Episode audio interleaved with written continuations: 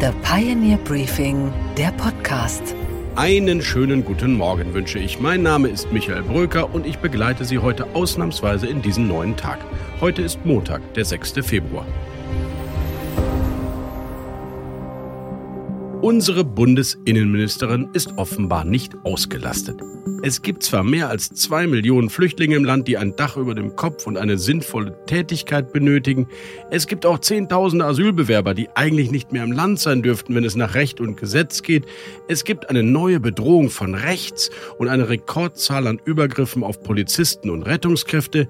Es gibt auch Cyberattacken aus Russland und Pannen beim Katastrophenschutz. Man könnte also denken, puh, so ein Bundesinnenministerium, das führt sich nicht mal so eben nebenbei. Aber Nancy Faeser, die Wunderwutzi der deutschen Politik, sieht das anders. Die Superministerin der SPD will nun auch SPD-Spitzenkandidatin für die Landtagswahl in Hessen werden, wie sie an diesem Wochenende kundgetan hat. Und auch wenn ich durch mein Amt als Bundesinnenministerin viel in Berlin bin, in Brüssel oder in der ganzen Republik, so hat sich doch nichts geändert mein Herz ist in Hessen. Das Herz in Hessen, aber der Dienstwagen in Berlin. So soll es sein. Sie will Innenministerin bleiben und trotzdem Wahlkampf führen. In Kassel und in Darmstadt, in Neuental und in Heppenheim. Und wenn sie doch vielleicht in Hessen verlieren könnte, naja, dann will sie wenigstens im Bund weiter regieren. Die doppelte Nancy. Dabei ist diese Regionalisierungsstrategie der Bundespolitiker in der Geschichte bisher keine Erfolgsstory gewesen. CDU-Arbeitsminister Norbert Blüm etwa kandidierte 1990 erfolglos gegen den amtierenden Ministerpräsidenten in Nordrhein-Westfalen Johannes Rau, der gelegentlich über den Kandidaten auf der Durchreise lästerte. Bundestagsfraktionschefin Renate Künast wollte für die Grünen Berlin erobern, Bürgermeisterin werden. Das Ende dieser Ambition hieß Klaus Wowereit von der SPD. Und CDU-Bundesinnenminister Manfred Kanter scheiterte 1995 bei der Eroberung der hessischen Staatskanzlei. Und einer, der auch dachte, ohne ihn geht's auf keinen Fall, das war Norbert Röttgen. Der damalige Bundesumweltminister wollte 2012 quasi im Schlafwagen NRW-Ministerpräsident werden und als Oppositionsführer sowieso schon mal gar nicht nach Düsseldorf gehen.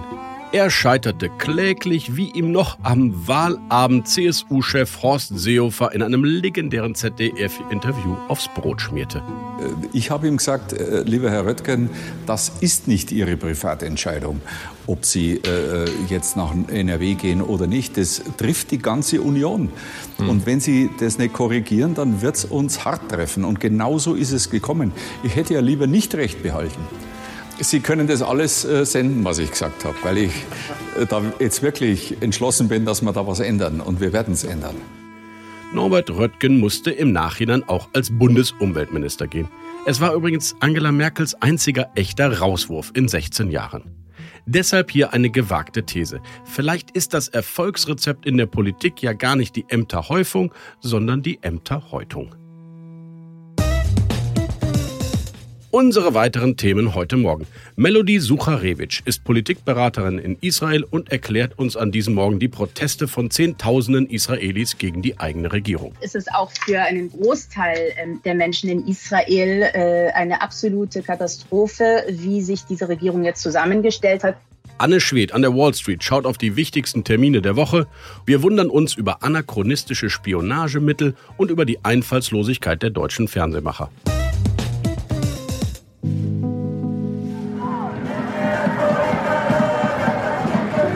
Auf Israels Straßen ist es derzeit laut. Zehntausende Menschen protestieren in vielen Städten gegen die neue Regierung. Benjamin Netanyahu, der ehemalige und jetzt schon wieder Ministerpräsident, hat die am weitesten rechts stehende Koalition in der Geschichte Israels geschmiedet.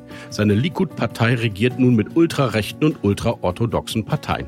Sein Plan, die Justiz zu schwächen, ist nun der Anstoß für diese Proteste. Seine Regierung will etwa einführen, dass eine einfache Mehrheit des Parlaments künftig reichen soll, um Entscheidungen des obersten Gerichts zu kassieren. Melody Sucharewitsch ist Politikberaterin in Tel Aviv. Sie ist in München geboren, wanderte mit 18 Jahren nach Israel aus und war Sonderbotschafterin des Landes und politische Beraterin für den ehemaligen Verteidigungsminister Benny Gantz. Mit ihr spreche ich jetzt über den ewigen Nahostkonflikt und die jüngsten Proteste in der Bevölkerung. Einen schönen guten Morgen, Melody Sucharewitsch. Guten Morgen, Michael. Wir haben düstere Wochen erlebt in den letzten Tagen in, in Israel. Tote Palästinenser in einem Flüchtlingslager, sieben getötete Israelis am Holocaust-Gedenktag. Das waren nur einige der Meldungen, was den Nahostkonflikt betrifft. Und jetzt auch noch die Demonstrationen gegen die ultrarechte Regierung. Drängt der Nahostkonflikt mit Werf wieder zurück auf die Weltbühne? Jetzt haben Sie ein paar Sachen zusammen in einen Topf geworfen, die ich wirklich auseinanderhalten würde. Also es stimmt absolut. Es ist hier ähm, wie eigentlich in den meisten Zeiten der letzten Jahrzehnte, es ist heiß. Aber das eine ist in der Tat diese anhaltende Terrorwelle, ganz intensiv seit 2015, aber im Endeffekt kennt Israel den Terror seitens palästinensischer Extremisten seit 1948 und auch schon zuvor. Und dann gibt es in der Tat jetzt hier eine neu gewählte Regierung, die auch, äh, darüber können wir gleich sprechen, damit zu tun hat, mit diesen ständigen Terroranschlägen und dem Schrei der israelischen Gesellschaft und der Menschen hier nach Sicherheit. Ähm, und die ist in der Tat nicht die Regierung, die sich die, hm, würde mal sagen, 50 Prozent der Gesellschaft gewünscht hätten. Und die gehen jetzt gerade auf die Straße und demonstrieren und zwar ganz heftig. Herr Melody, das ist ja genau mein Punkt. Hat das eine nicht eben doch mit dem anderen zu tun? Nach zwölf Jahren Netanyahu-Regierung, einem Jahr gab es einen liberalen Regierungschef. Jetzt ist er wieder an der Macht mit ultrarechten, religiösen Zionisten, nennen sie sich selbst. Und plötzlich kommt auch der Konflikt wieder nach oben. Es geht nur noch um Politik mit Härte, das sind seine Worte.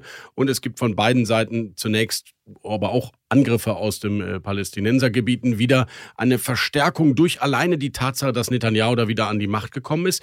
Hat das eine mit dem anderen zu tun? Verschärft dieser Mann eigentlich den Nahostkonflikt alleine, dass er im Amt ist? Lieber Michael, ich danke riesengroß für diese Frage, weil die Frage bringt genau das, das Prinzip, äh, das Problem auf den Punkt. Es ist genau umgekehrt. Das heißt, ich kann verstehen, wie sich das vielleicht medial so interpretieren lässt, aber das ist in der Tat eine absolute Verzerrung der Realität.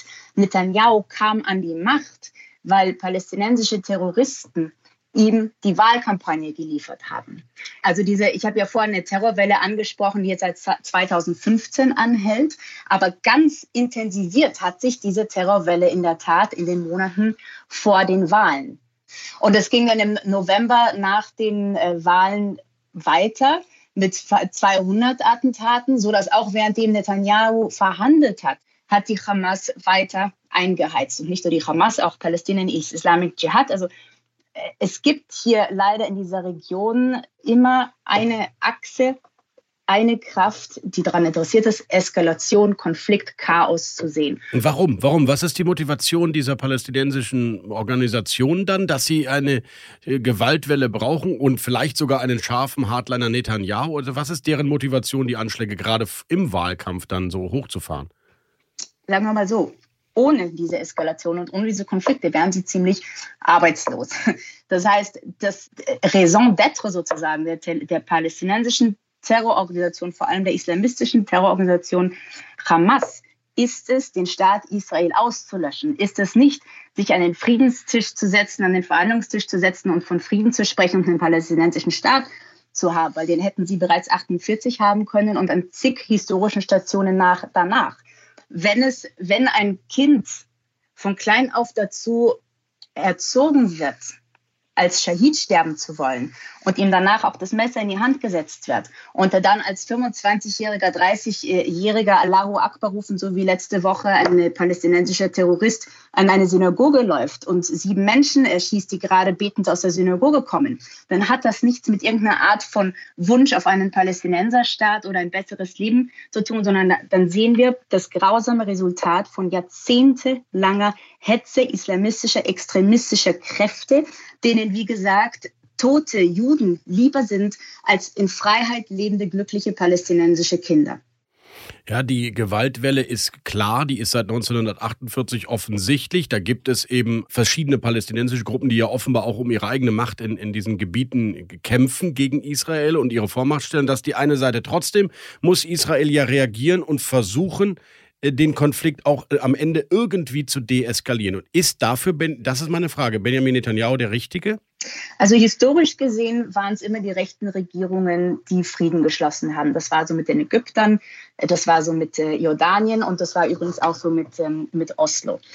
Die Frage ist weniger, wer ist auf israelischer Seite der richtige Partner, um Frieden zu schließen, sondern die Frage ist, mit wem äh, und wie können wir Frieden schließen, solange die Palästinenser aufgeteilt sind zwischen einer islamistischen Terrororganisation, über die wir jetzt gerade gesprochen haben, deren Charter es darauf anlegt, den Staat Israel auszulöschen und die mit, äh, äh vom Iran finanziert und Islamisten äh, von, mit äh, Islamisten auf der ganzen Welt und im Boot stecken. Und dann gibt es auf der anderen Seite äh, die Fatah-Partei natürlich, Mahmoud Abbas, der aber selber untereinander auch unter sich sind sie natürlich auch zerworfen und in einem Krieg, äh, einem politischen internen, seit die, Macht, die Hamas die Machtübernahme im Gazastreifen übernommen hat. Und es gibt diese wirklich verdammten Terrorgehälter seitens der palästinensischen Autonomiebehörde, wo palästinensische Terroristen progressiv für ihre Attentate gegen Israelis belohnt werden.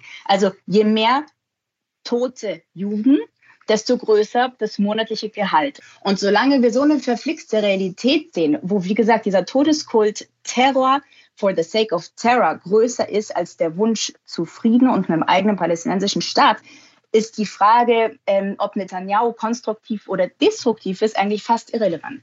Melanie, wir reden nicht über palästinensische Gruppen und Terrorismus jetzt gerade mal ausnahmsweise, sondern ich frage tatsächlich jetzt mal die Israel-Expertin nach Israel.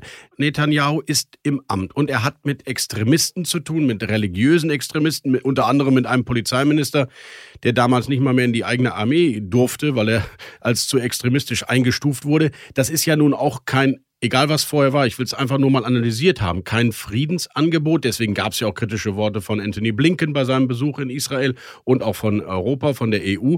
Und die Frage für mich jetzt auch mhm. angesichts der jüngsten Proteste ist, jetzt geht er an die Demokratie in Israel heran. Heiligt der Zweck denn alle Mittel, nur weil man unter einer terroristischen Bedrohung steht? Ganz so gar nicht. Das sind wieder zwei Sachen, die wir voneinander trennen müssen. Deshalb war meine Antwort auf die letzte Frage wirklich darauf bezogen, wie sieht es mit dem Konflikt aus, was sind die Chancen auf irgendeine Veränderung. Deshalb sage ich, da ist es völlig irrelevant, wer hier gerade an der Regierung sitzt, ob es davor Lapid war oder ein anderer, solange die Palästinenser die Probleme untereinander nicht lösen und kein Zeichen machen, dass ihnen ihre eigene Zukunft wichtiger ist als äh, der Konflikt mit Israel, wird sich da nicht viel tun. Hat nichts damit zu tun, dass Israel momentan intern politisch nicht in einer riesengroßen Krise steckt. Das ist keine Frage. Deshalb gehen die Menschen auch auf die Straße. Und wie gesagt, ist es auch für einen Großteil ähm, der Menschen in Israel äh, eine absolute Katastrophe, wie sich diese Regierung jetzt zusammengestellt hat. Da ist in der Tat viel zu tun, viel zu arbeiten. Aber da sehen wir auch momentan wieder, dass diese Demokratie wirklich lebendig ist und sie funktioniert. Da passiert was in der Regierungskoalition, was nicht gut ist, was nicht hundertprozentig sich mit den liberalen Werten Israels extremst fester Demokratie verträgt. Also gehen die Leute auf die Straße, die Medien stehen auf den Hinterbeinen ähm, und es ist bunt und es wird diskutiert und es wird gestritten und es wird geschrien. Also das funktioniert. Deshalb ja, Moment, aber noch ist ja mhm. nicht klar, ob es nicht auch durchkommt, dass zum Beispiel ein Parlament am Ende eine Gerichtsentscheidung kippen darf, überstürzen darf. Und das ist ja dann die, die Aushöhlung der Demokratie. Ich zitiere mal den Direktor der Bildungsstätte Anne Frank mhm. hier in Frankfurt, Meron Mendel. Der sprach davon, dass äh, das die kritischste Zeit seit der Gründung des Staates Israel ist. Es stehe zur Debatte, ob das Land nach 75 Jahren noch eine Demokratie ist oder ausgehöhlt wird. Das sagt er. Äh, ich sag dir, ich sag dir, was da momentan passiert. Was Netanyahu machen möchte, apropos auch, ähm, dass, dass die, das Parlament äh, mit, äh, mit, äh, mit einer Mehrheit zum Beispiel Entscheidungen des höchsten Gerichtes ähm, äh, über, ähm, wie sagt man, ähm, to overhaul. Überstimmt, ja, genau, überstimmt, überstimmt, genau. genau. Mhm. Das ist in der Tat, das gefällt hier keinem. Vor allem spricht er nämlich von einer Mehrheit von 61 und er hat in seiner Koalition momentan 64 Stimmen in der Knesset. Mhm. Ist absolut inakzeptabel, ist nicht gut, aber, und das ist ein ziemlich großes Aber, ähm, genau dieselbe Entscheidung kann dann in der nächsten Regierung wieder zurückreformiert werden sozusagen. Und das, was im Endeffekt, worauf es wirklich ankommt in der ganzen Sache, ist, es gibt momentan in der Tat ähm, einen totalen Konsens in der Gesellschaft in Israel, dass die Justiz eine Reform benötigt und zwar dringend und, und schon seit vielen Jahren. Welche Reform, wie die genau ausschauen soll, muss natürlich auf eine ganz Art und Weise viel sorgfältiger, viel weniger durch und durch politisiert behandelt werden, als es jetzt der Fall ist. Deswegen protestieren die Menschen. Die Debatten führen im Endeffekt und die Konflikte, die internen, auch wenn sie eine Gefahr darstellen, im Endeffekt führen sie zu einer, einer neuen Balance. Und auch hier gibt es wirklich viel Potenzial, dass es im Endeffekt sich diese Situation deeskaliert. Ich spreche jetzt, wie gesagt, von der internen, von diesem internen politischen Konflikt und, äh, und wir bereits bei der nächsten Regierung ein, ein, ein, ein, Interview zu ganz anderen Themen führen können. Melody klingt nicht so, als wären wir in irgendeiner Weise in den letzten Jahren der Zwei-Staaten-Lösung näher gekommen, richtig? Not really. Melody, vielen Dank für diesen durchaus leider besorgniserregenden Bericht von innen auf dieses Land, das in vielerlei Hinsicht gerade Turbulenzen erlebt. Und wir bleiben an eurer Seite und sprechen hoffentlich bald wieder. Vielen Dank, liebe Melody. Ich freue mich drauf, Michael. Liebe Grüße nach Berlin. Und was ist heute an den Finanzmärkten los? Das weiß niemand besser als Anne Schwedt, unsere Frau an der Wall Street in New York. Guten Morgen, liebe Anne. Guten Morgen, Michael. Erst noch mal einen kurzen Blick zurück. Anne, die US-Arbeitsmarktzahlen vom Ende letzter Woche sind auch heute noch ein Thema bei den Anlegern. Warum? Weil die einfach so überraschend krass ausfielen. Im Januar konnten 517.000 neue Jobs geschaffen werden. Analysten hatten nur 187.000 erwartet. Die Arbeitslosenrate fiel auf 3,4 Prozent. Das ist auch weit unter den Erwartungen Erwartungen und ist damit so tief wie seit 53 Jahren nicht mehr. Unter normalen Umständen würde man jetzt ja sagen, wow, ist doch super. Das Problem ist allerdings, dass wir immer noch in diesem Good News are Bad News Dilemma stecken. Was die Zahlen nämlich zeigen, ist, dass es der Wirtschaft echt gut geht. Und genau das will die Notenbank ja aber nicht. Die will mit ihren Zinserhöhungen die Wirtschaft ja eigentlich aktiv schwächen, um die Inflation nach unten zu bringen.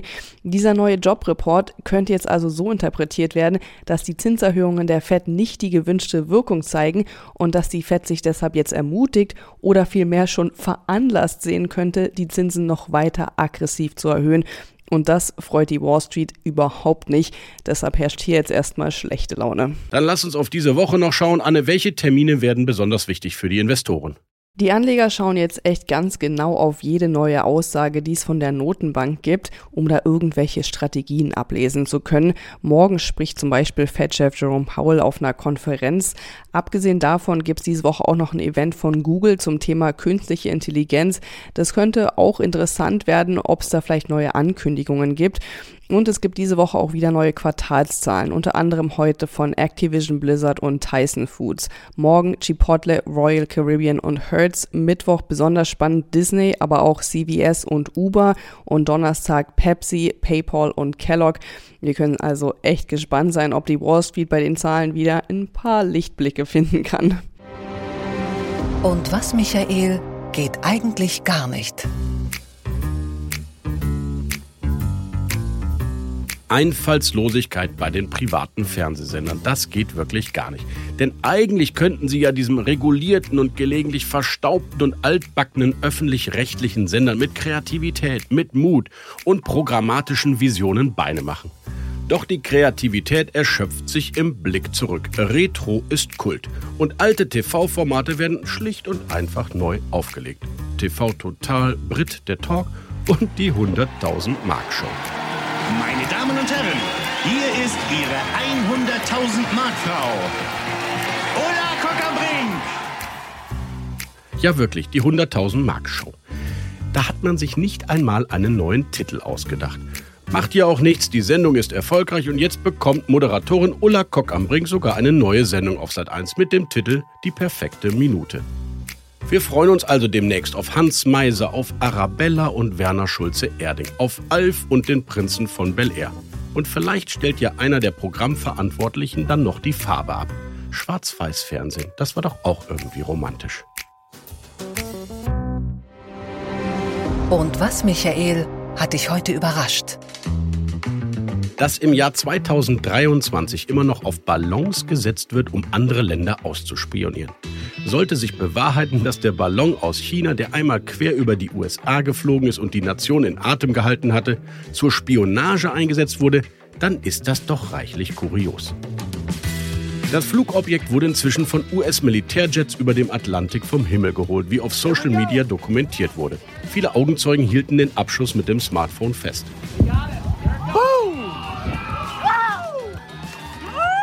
Jetzt werden die Trümmer untersucht. Ist das also die Spionagetechnik im 21. Jahrhundert? Ein Ballon, der als großer weißer Punkt für jeden am Himmel zu sehen ist? Ich dachte, spioniert wird per Satellit aus dem Weltraum oder digital mit geheimen Spähprogrammen auf den Computern des Pentagon oder mit winzigen Kameras in militärischen Einrichtungen. Jedenfalls raffiniert, versteckt unter dem Radar. Wenn der Ballon also nun wieder State of the Art ist, dann können es die Spione ja auch mal mit der Dresine über die Zugleise versuchen. Und ihre Aufträge bekommen sie von der Zentrale per Fax. Vielleicht ist die moderne Geheimdienstarbeit aber auch einfach nur viel näher dran an den alten Methoden der frühen James Bond-Klassiker. Wodka Martini. Geschüttelt, nicht gerührt.